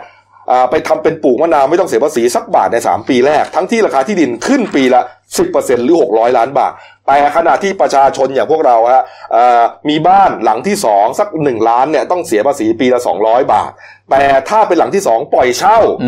ต้องเสียภาษีปีละ 3,000 บาท ครับ นี่ แต่ว่าไอ้ที่ดินนั้นโคตรแพงเลยฮะไม่ต้องเสียเลยสามปีแรกแค่เอามะนาวไปลงแค่นั้น ใช้ช่องว่าง เรื่องนี้ ข ก็ ฎหม เลยรู้สึกว่ามันเป็นกฎหมายเป็นช่องโหว่เป็นรู ใช่ รั่วที่เอ่อไม่น่าจะเกิดขึ้น แล้วมีหนำซ้ำฮะปลัดกระทรวงคลังพูดด้วยบอกว่าอ๋อเป็นสิทธิ์ทำได้ เพราะว่าไม่ได้ห้ามไว้ โอ้โห คืออันนี้ต้องแหมทำไมผมชอบจังเลย กฎหมายไม่ได้ห้าม ลองไปดูไว้ลองไปเทียบเคียงคดีการเมืองเนี่ยกฎหมายไม่ได้ห้ามแต่ทำไม่ได้ คือจริง ๆ ประเด็นนี้ผมจะบอกให้ฟังเนี่ย คุณเอ่อคุณธีรชัยภูวนานุบาลเนี่ยเป็นอดีตรมวคลังสมัยหนึ่งเนี่ยแกมาบอกเลยว่ากฎหมายฉบับเนี้ยมันออกมามันไม่ได้ต้องการจะจะเอ่อจะทำให้คนรวยเนี่ยเสียภาษีหรือแค่ความเหลื่อมล้ำอะไรเลยนะมันกลับทำให้ภาระกลับไปตกอยู่ชนชั้นกลางอย่างผมเนี่ยผม อย่าง ไล่ พวก ฟัง เราเนี่ยนะ อ่ะผมไล่ฟัง เอาง่ายๆ อย่างมีครอบครัวครอบครัวหนึ่งอ่าอ่าเก็บเป็นครอบครัวที่แบบพ่อแม่ไม่ได้เรียนจบสูงนะ ก็ทำมาหากินเปิดร้านอาหาร เล็ก ๆ น้อยๆ แล้วก็ทำงานจนเก็บเงินทั้งชีวิตมาเนี่ย ก็ไปซื้อที่ดินแปลงหนึ่ง เอาสักเอาหนึ่งไร่เนี่ยหนึ่งไร่เนี่ยก็ประมาณสี่ร้อยตารางวาหนึ่งร้อยแล้วซื้อในกรุงเทพราคาแต่ก่อนมันพันพันกว่าบาท เดี๋ยวนี้มันราคาประเมินอยู่ที่ประมาณสองหมื่นแล้วถามว่าเขากลายเป็นคนแก่แล้วนะปัจจุบันเขาต้องมานั่งตัดแบ่งที่ให้ลูกๆเขาสี่คน ลูกๆเขาสี่คนการงานก็นะหน้าที่การงานก็ไม่เท่ากัน ผมถามว่าบางคนมีบ้านแล้ว ก็ตรงนี้ก็มันกลายเป็นที่รกร้างว่างเปล่าต้องไปเสียหน่าตาล้านละสามพันบาท ล้านละสามพันบาท ถ้าราคาประเมินสามล้านคือเก้าพันบาทสองล้านคือหกพันบาท ผมถามบอกว่าถ้าคนมีแค่ดินดีที่ดินแค่นั้น แล้วเขาไม่ได้คนรวย เขาต้องเสียเท่าไหร่คุณกบถ้าถ้าเกิดว่าเอ่อล้านละสามพันสมมติราคาอ่ะมันอ่าอันนี้อันนี้คือหนึ่งร้อยตารางวาล้านละสามพันประมาณประเมินสามล้าน ถ้าไล่มันคือสิบสองล้านบาทเขาต้องเสียเท่าไหร่เป็นหมื่นนะคุณกบแล้วผมถามว่าที่แปลงเล็กๆที่เขาเก็บกลายเป็นว่าคนแก่ต้องมารับภาษีตรงนี้ทำไมโอนให้ลูก แล้วถามว่าโอนให้ลูกไปแล้วลูกมีปัญญาไปปลูกบ้านไหม ปลูกบ้านไม่ได้ถามว่าคุณจะปลูกมะนาวก็ไม่ได้เพราะอะไร มันแค่ร้อยตารางวา มันไม่เข้าเงื่อนไขกับที่กระทรวงมหาดไทยเขาจะไปออกกฎระเบียบหรอกอันเนี้ยมันคือซ้ำเติมชนชั้นกลาง มันซ้ำเติมคนที่เขามีเงินเดือนไม่มากพออแต่ในขณะที่ภาษีบ้านเนี่ย คุณเก็บหลังแรกในราคาไม่เกินห้าสิบล้านบาท คุณไม่เก็บ คุณว่าคนมีบ้านราคา 20 ล้านบาทรวยไหม รวยครับ รวยแล้วมันไม่เก็บ 20 ล้าน 10 ล้านบาทรวยไหม รวยครับ แล้วมันไม่เก็บที่10ล้านบาท ไปตั้งซะห้า คุ สิ ณ บ ไปตั้งซะห้าสิบตั้งทำตำป้าอะไร คุณต้องไปเก็บคนรวยไปลดความเหลื่อมล้ำแล้วคุณรู้ไหมโฮมสเตย์ที่เขาเปิดกันเขาเอาบ้านเล็กหลังเล็กๆมาทำเป็นโฮมสเตย์ที่เขามีที่เชียงใหม่เขาโวยวายกันละคุณไปคิดเขาเชิงพาณิชย์เนี่ยนะเผื่อๆเขาต้องปิดตัว เออเออ เผื่อๆเขาต้องไปเพิ่มค่าเช่า เออ คุณมาพักเคยพักคืนละห้าร้อยต้องไปเจ็ดร้อยนะเพราะต้องมันผสมทบจ่ายภาษีคุณไปแก้ฮะไปแก้เถอะ นี่แหละ ผมถึงบอกไงว่า หาเงินไม่เป็น หาเงินเนี่ยก็ต้องหาเงินจากตองต่างประเทศมา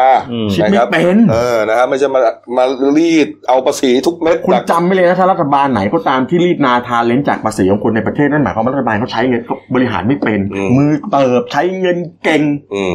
เขาต้องไปหาเงินจากข้างนอกเข้ามาในอันนี้มันรีดกับคนกันเองหมดเลย นี่ แล้วรีดกลุ่มผิดกลุ่มซะด้วยนะ อืมนี่ฮะ นี่ฮะอ้าวไหนว่าจะไม่ขึ้นไง เอ้าเอานี้ขึ้นแล้วเหรอ อ้าวเอาละครับ ไปอีกเรื่องหนึ่งนะครับ เรื่องประเด็นเกี่ยวกับที่ดินสปกนะครับ ไม่ว่าจะเป็นเขาแผงม้า หรือว่างน้ำเขียวนะครับ เนี่ยก็ยังมีประเด็นอยู่ครับ เมื่อวานนี้ครับเอ่อที่สำนักงานปฏิรูปที่ดินเพื่อการเกษตรกรรม หรือว่าสปกครับก็บอกว่าทางร้อยเอกธรรมนัฐพรหมเผ่ารัฐมนตรีช่วยเกษตรและสหกรณ์เนี่ยสั่งการให้ตรวจสอบสปกทั่วประเทศที่อยู่ในมือนักการเมืองด้วยนะฮะที่มีการยื่นคำร้องไว้เนี่ยนะครับ 22 รายเอ่อมีความคืบหน้านะพี่พี่โอ๊คครับเมื่อวานนี้ ครับก็คือทางเอ่อร้อยเอกธรรมนัฐพรหมเผ่าเนี่ยก็สั่งการว่าเอ่อให้มีการตรวจสอบที่ดินที่มีการร้องเรียนเนี่ยนะฮะที่อยู่ในมือของนักการเมือง ผู้มีอิทธิพล ทั้งหลายเนี่ยนะฮะก็เอ่อให้ดำเนินการให้แล้วเสร็จภายใน 180 วัน ครับ คือยึดคืนมาให้หมด แล้วก็เอ่อมีการจัดสรรเอาที่ดินทั้งหมดเนี่ยมาจัดสรรให้กับเกษตรกรแล้วก็ผู้ยากไร้ไปทำมาหากิน อืม นะฮะก็ในจำนวนเนี้ยก็รวมไปถึงที่ดินเขาสนฟาร์มจำนวน 682 ไร่ของนางสาวปรินาไกรคุปต์นะครับสสราชบุรีพักพลังประชารัฐนะฮะก็คือเรื่องของคุณปรินาเนี่ยตอนนี้ก็อยู่ในระหว่างเอ่อการเอ่อสู่กระบวนการจัดสรร รอ เพราะว่าคุณปรินาเนี่ยก็ทำหนังสือส่งคืนมาแล้วเรียบร้อย ตอนนี้ก็อยู่ในระหว่างการจัดสรรเพื่อจะเอาให้กับเกษตรกรนะครับ ก็นอกจากนี้เนี่ยทางร้อยเอกธรรมนัฐก็ได้มีการสั่งการให้ยึดคืนพื้นที่เอ่อที่ลุกสปกนำไปสร้างรีสอร์ทบ้านพักตักอากาศ พัตตาคารร้านอาหารเอ่อรวมกว่าร้อยแห่งที่บุกลุกสปกวังน้ำเขียวเขาแผงม้านะฮะของจังหวัดนครราชสีมานะครับ ซึ่งเอ่อมีการระบุว่าในพื้นที่ของวังน้ำเขียวเนี่ยมีการบุกรุกที่สปกมากที่สุดในประเทศไทย อืม นะครับ นี่ เพราะ ครับ ว่าสาเหตุเพราะว่าเอ่อมีการระบุว่าพื้นที่ตรงเนี้ยเป็นแหล่งโอโซนที่ดีสุดของประเทศ ใช่ มันก็เลยกลายเป็นทำเลทอง เป็นปอดประ นะ เทศ ฮะ นี่ พว แห ก ละ นายทุนพวกนักการเมืองก็เลยมีการไปกว้านซื้อที่สปกจากชาวบ้าน อืม นะฮะแล้วก็มาทำเป็นธุรกิจเนะฮะ ไอ้วัดน้ำเขียว รี เนี่ย สอร์ท อันนี้เป็นภาพที่เจ้าหน้าที่ อืม เขาเข้าไปยึดนะฮะ ใช่ครับ เข้าไปรื้อ ครับผม นะครับไอ้พวกรีสอร์ทพวก ครับ เอ่อบ้านพักตากอากาศ อ่า ที่เข้าไปบุกเอ่อบุกที่สปกเขาอะนี่ฮะ ใช่ครับ นี่ฮะ นอกจากเอ่อร้านอาหารรีสอร์ทที่บุกรุกแล้วก็ยังมีการระบบมีวัดวัดดังวัดหนึ่ง อืม ที่กำลังเป็นข่าวเกี่ยวกับเขาวแผงม้าเนี่ย อืม ก็มีการไปซื้อที่แล้วก็มาจัดตั้งเป็นวัด แต่ว่าขณะเนี้ยยังไม่มีการแจ้งไปทางสปกว่ามีการจัดตั้งเป็นวัดนะฮะก็คือพูดง่ายๆยังเป็นวัดเถื่อนอยู่นะครับ อืมนี่ฮะแล้วก็มันคาบเกี่ยวเกี่ยวเนื่องกันไหมเพราะว่าอันเนี้ยอยู่ที่เขาอ่าที่สปกวังน้ำเขียวใช่ไหมฮะมันก็เป็นไอ้เขาแผงม้าที่โคราชนี่แหละ ใช่ แล้วก็มีการบุกรุกแล้ว อืม ส่วนอ่าประเด็นเรื่องที่ที่เดนิวเรานำเสนอมาตลอดนะฮะที่ว่ามีเจ้าวาดนะครับ พาทัวร์ VIP เข้าไปบุกดูกระทิงนะฮะแบบใกล้ชิดเลย อ่า ทั้งทั้งที่ก็เป็นพื้นที่ห่วงห้าม อ่า เนี่ยนะฮะ ครับ เข้าไปดูกันแบบใกล้ชิดเลยที่อ่าที่เขาแผงม้า ใช่ครับใช่ครับ แล้วก็มีข่าวล่าสุดที่บอกว่าทางพระเนี่ยบางรูปเนี่ยเอ่อตัดถนนเข้าไป ใช่ ในพื้นที่ใกล้เคียงกัน อ่า น่าจะเป็นสกรบอกไม่ไม่แน่ใจนะฮะ ครับ เพื่อที่จะไปเตรียมสร้างรีสอร์ทเลย อืม แล้วก็จะได้ส่องดูไอ้กระทิงใกล้ๆเนี่ย อืม ไอ้นี่มันก็จะเกี่ยวกับนี่เปล่ะเนี่ยมันก็ลุกสอบประกอบ อ๋อมัน คล้ายๆกัน มัน ปะ ก็ไม่ได้ดิ ยก ครับก็ก็ลักษณะคล้าย ๆ กันเหมือนกับว่าเขาจะไปปั่นที่ที่ดินราคาที่ดินของสปกตรงเนี้ย ให้มันมีราคาสูงขึ้น อืม นะฮะแล้วก็เกี่ยวกับเรื่องเนี้ยนายวราวุฒิศิลปะอาชา ครับ รัฐมนตรีว่าการทรัพยากรเอ่อกระทรวงทรัพยากรธรรมชาติและสิ่งแวดล้อมเนี่ยก็ได้สั่งให้เจ้าหน้าที่ที่เกี่ยวข้องเนี่ยมีการตรวจสอบว่ามีการตัดถนนเอ่อผ่านเข้าไปในพื้นที่ของเอ่อใกล้เคียงที่ทางเอ่อผู้มีอิทธิพล หรือว่านักการเมืองท้องถิ่นเนี่ย ถือครองอยู่ อืม นะฮะเพื่อที่จะตัดเข้าไปดูกระทิงในระยะใกล้เนี่ย อืม มันจริงหรือเปล่านะครับ มันมีการตัดเข้าไป อ่า แล้วก็ มี เห การ มือน ตัด กับจะไป จริงหรือ สร้าง เปล่า รีสอร์ทด้วยนะเตรียมด้วยนะ ไม่จริงๆอ่ะไอ้ที่ผ่านมาเนี่ยเขาเขามีการไปไล่รื้อสมัยคุณดำรงพิเดชอยู่แล้ว อืม เข้าใจไหมเขาทำกันไว้แล้ว ครับ แต่คราวนี้บางอาบางคนก็ไปร้องศาลปกครองให้คุ้มครองชั่วคราว อืม แต่อันไหนที่ศาลท่านไม่คุ้มครองเนี่ยนะเจ้าหน้าที่เขาเขาก็จะแจ้งเตือนคุณโอ๊คว่าคุณโอ๊คคุณมีใช่ไหมคุณไม่รื้อใช่ไหมคุณไม่รื้อในเวลาที่กำหนดผมรื้อเองนะเจ้าหน้าที่ป่าไม้เขารื้อไปหลายหลังแล้ว อืม แต่ประเด็นคือว่าไอ้มันมีทั้งผมจำไม่ได้ว่ากี่กี่แสนไร่สองแสนไร่มั้งประมาณเพิ่งจะลื้อกันไปได้เหมือนไม่ถึงสี่สี่สี่หมื่นไร่ที่เอาคืนมาเนี่ย คุณไปมันมีลิสต์อยู่แล้ว คุณก็ไปไล่เอาคืนก็จบ ครับ อันนี้เหมือนขอโทษนี่เหมือนหนังรีรันมาวนไปวนมาอยู่อย่างเงี้ย อืม จริงๆเจ้าที่เดินหน้าทำก็จบแล้วมันมีของเก่าอยู่ มันมัน ไม่ต้องไปนั่งสำรวจใหม่เลย ไปเจอตอหรือเปล่าก็ไม่รู้ ไปเจอตั้งหลายตอคุณลองไปดูข่าวเก่า นี่ฮะ ท่านต้องร้อนกลับไปดูข่าวเก่าสี่ห้าปีฮะเจอตั้งหลายตอฮะ ประเด็นไอ้ทัวร์ VIP เนี่ยนะเขาบอกว่าอ่ามีกลุ่มลูกศิษย์เนี่ยครับลูกศิษย์วัดเนี่ยนะที่เป็นข่าวเนี่ยนะครับ มักดำเนินการเข้าไปในพื้นที่เขาแผงม้าจนเกิดปัญหาขึ้นครับเขาบอกว่ากลุ่มบุคคลพวกเนี้ยมีความใกล้ชิดกับอดีตนายกรัฐมนตรีคนหนึ่งนะฮะนี่เป็นรายงานข่าวนะ ครับ ที่ชื่นชอบกิจกรรมการเดินป่า และมีบทบาทในพื้นที่อุทยานเขาใหญ่นะครับ หลายครั้งเมื่อเกิดปัญหาวัดถูกร้องเรียนในเรื่องนี้ครับก็จะมีอดีตนายทหารชั้นผู้ใหญ่ ที่เป็นคนสนิทของอดีตนายกรัฐมนตรีคนดังกล่าว มาเป็นผู้เจรจาประสานกับกรมอุทยานครับ สร้างความอึดอัดใจให้กับกรมอุทยานเรื่อยมา ถ้านเราถ้านเราจะอยู่กันอย่างนี้จริงเหรอ นี่ฮะนี่ฮะคือพอมีเรื่องทีไรก็เนี่ยนายนายทหารใหญ่ นะฮะไปเคลียร์ให้ ตอนแรกผมนึกว่าอดีตนายกนี่นึกว่าโดนัลด์ทรัมป์ ไม่ใช่ ไม่ใช่นะ เขายังเป็นประธานาธิบดีอยู่นะครับนี่ฮะก็อ่ะเราก็จะเกาะติดเรื่องนี้นะ ใช่ครับ อ่านะฮะนะครับเอาละฮะอ่ะปิดท้ายนะครับ ข่าววันนี้ครับนี่ฮะ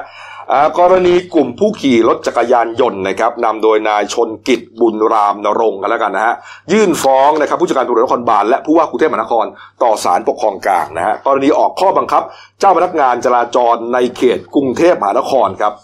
เรื่องของเรื่องก็คือว่าอ่าอยากจะให้รถจักรยานยนต์เนี่ย ข้ามสะพานข้ามแยกได้นะฮะ ครับ มี 39 แยกด้วยกัน 39 สะพาน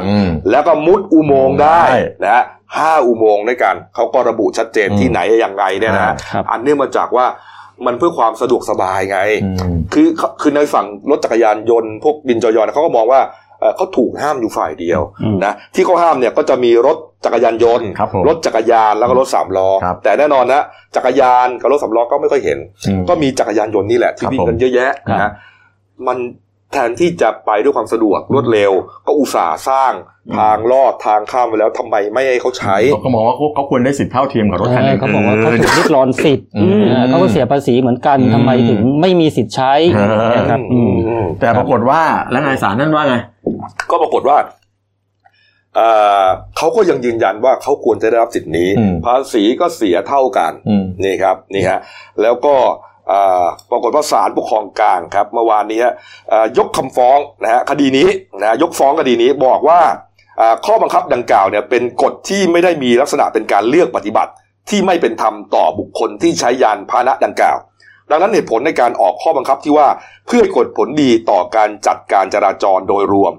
ลดอุบัติเหตุบนสะพานและอุโมงค์ทางร่วมทางแยกจึงรับฟังได้ นี่ฮะอีกทั้งอ่าข้ออ้างที่ผู้ขับขี่รถจักรยานยนต์อ้างว่า เป็นการออกข้อบังคับตามอำเภอใจเลือกปฏิบัติจึงไม่อาจรับฟังได้นี่ฮะข้อบังคับดังกล่าวจึงเป็นการกระทำเท่าที่จำเป็นเพื่อประโยชน์แก่สาธารณะโดยรวม และเพื่อความปลอดภัย และความสะดวกในการจราจรนะไม่กระทบกระเทือนสิทธิเสรีภาพในการเดินทางของผู้ขับขี่รถจักรยานยนต์ตามในหลายมาตรา คือขึ้นสะพานเนี่ยลมมันแรงสะพานสูงสูงๆนะพี่โอ๊คลมมันแรงแล้วมอเตอร์ไซค์มันเบา อืม อันตรายมันก็มี อืม อุโมงค์ก็เหมือนกันคือ คือผมว่าจริงๆก่อนที่เขาจะออกกฎระเบียบหรือเขาจะทำอะไรเนี่ยเขาก็คงคิดมาแล้วแหละแต่ว่าฝ่ายมอเตอร์ไซค์ก็อาจจะรู้สึกว่าเอ้ยไอเราก็จ่ายเงินนะจ่ายภาษีนะทำไม แล้วเรา เรา ก็ วิ่งไม่ แล้ว ได้ ก็ค่อยๆขับไปไงค่อยๆขับไป เออ มันก็ไม่มีอะไรไง แล้วไอ้ ยกเว้น โดย ว่าไปเจอตำรวจดักอยู่ปลายทาง ปกติตำรวจเขาก็ดักปลายทาง แต่จริงๆผมเคยเจอตำรวจดักต้นทางนะพอดักต้นทางอ่าต้นทางปุ๊บมอเตอร์ไซค์ก็ไม่ขึ้นไง อืม ก็จะไปทา ก็ ง จริง อื่น อ่ะจริงๆไหมล่ะ คือถ้าจะป้องกันไม่ให้เกิดเหตุ อืม นะฮะ แล้วก็ ก็ดักต้น ทำ ทาง ให้ทุก ซะ คนปฏิบัติตามกฎจราจรที่คุณตั้งเอาไว้เนี่ย ครับ คุณก็มาดักเลย อย่าอย่าอย่าผมเห็นเนี่ยผมก็ไม่กล้าแล้วใช่ไหมอ่ะผมก็ออกทางปกติ แล้วไม่มีเหตุผลอะไรไปดักปลายทางฮะ อันนี้นะอันนี้ผมเล่าให้ฟั ค่าง ปรับไง ผม เอ่ออันนั้นก็ส่วนหนึ่งผมผมนั่งรถอ่านั่งแท็กซี่มาทำงานเนี่ยมันจะต้องผ่านสะพานสะพานหนึ่งก็เห็นมอเตอร์ไซค์มันขึ้นแล้วล่ะอ่ะไปไปพอไงแล้วบอกเฮ้ยทำไมมันย้อนสอนกลับมาวะ ย้อนเลยเหรอ ย้อนย้อนกลับมาเลยนะ อันตรายเนี่ยไอ้แท็กซี่ยังบ่นบอกว่าอุ๊ยพี่เนี่ยเกิดเราขับไปชนมันแล้วก็วุ่นวายนะ เออ ปรากฏพอลงไปก็ละอ๋อตำรวจดักอยู่ข้างล่าง มันย้อนกลับมาเลย เออดีฮะสุดท้ายแล้วก็เรียกว่าจอยยอฝันสลาย อืม นะครับอ่ะ ครับ เพื่อความปลอดภัยกันแล้วกัน ครับผม นะครับอ่ะปิดท้าย อ่ารายการข่าววันนี้นะครับ นี่อ่ะดูหน้าหนึ่งเราหน่อยนะครับนี่ครับ เดี๋ยวมีเรื่องสั้นด้วยไม่ใช่เหรอ หน้าหนึ่งหน้าหนึ่งครับนี่ฮะนี่ฮะเจอศพแล้วนายกแจ็ค ที่จังหวัดตรัง อืม ครับ ก็มีมีข่าวว่าขับรถตกทะเล ครับ นะฮะแล้วก็ควานหากันทั้งคืนในสุดก็เจอศพแล้ว คือปกติเนี่ยตกไปอย่างเงี้ยศพมันต้องคาอยู่ในรถไง อืม ปรากฏตอนไปหาเนี่ยไม่เจอเขาเลยสงสัยเฮ้ยไปตรงไหน โอ้โห โหลอยไปตั้งห้ากิโล เป็นไปได้ว่าตอนกระแทกเนี่ยเขาอ่าร่างพุ่งออกมา อืมใช่ นอก กระ ร จ ถ กมันแตก อ๋อ แล้วก็เลย ครับ หลุดไป อืม ครับผม นี่ฮะ ครับ อืมจะเจอแล้วนะ ขอแสดงความเสียใจกับญาติพี่น้องด้วยกันแล้วกัน ครับผม นะครับอ่ะมาดูเรื่องสั้นของฉันนะครับ นี่อ่าที่หนังสือพิมพ์เดนิลร่วมกับพันธมิตรหลายหน่วยงานนะครับอ่าเรื่องที่ตีพิมพ์ฉบับวันเสาร์ที่ 18 ธันวาคมฮะเสนอเรื่องรอยด่างครับนี่ฮะเขียนโดยผู้ใช้นามปากกาหรือที่อจริงก็ไม่ทราบนะฮะอ่าคุณปิยพงษ์คังทอง ครับผม นี่ครับเรื่องราวเป็นยังไงก็ไปหาอ่านกัน ครับ นี่ผมก็ยังไล่อ่านอยู่นะยังไม่จบเลยเนี่ยเยอะมาก ผมก็อ่านนะแต่ว่า ตอนนี้เนี่ยอ่าที่ที่เท่าที่ทราบเนี่ยส่งมาประมาณ 600 กว่าเรื่องแล้ว ขนาดแค่เดือน 2 เดือนเองนะฮะนี่ฮะเยอะมากนะฮะเอาละครับ ครบถ้วนนะครับ ฝากช่องเราด้วยนะครับเดนิวไลฟ์กีจีเอสนะครับ เข้ามาแล้วกด subscribe กดไลค์กดแชร์กดกระดิ่งแจ้งเตือน มีรายการดีๆทั้งวันและทุกวันครับ วันนี้แน่นอนนะขับรถขับราด้วยความระมัดระวังกันแล้วกันนะครับ มีคนใช้รถใช้ถนนเยอะ ครับ นะ ผม ก็อาจจะได้ไม่เกิดอุบัติเหตุนะครับลาไปก่อนครับสวัสดีครับ สวัสดีครับ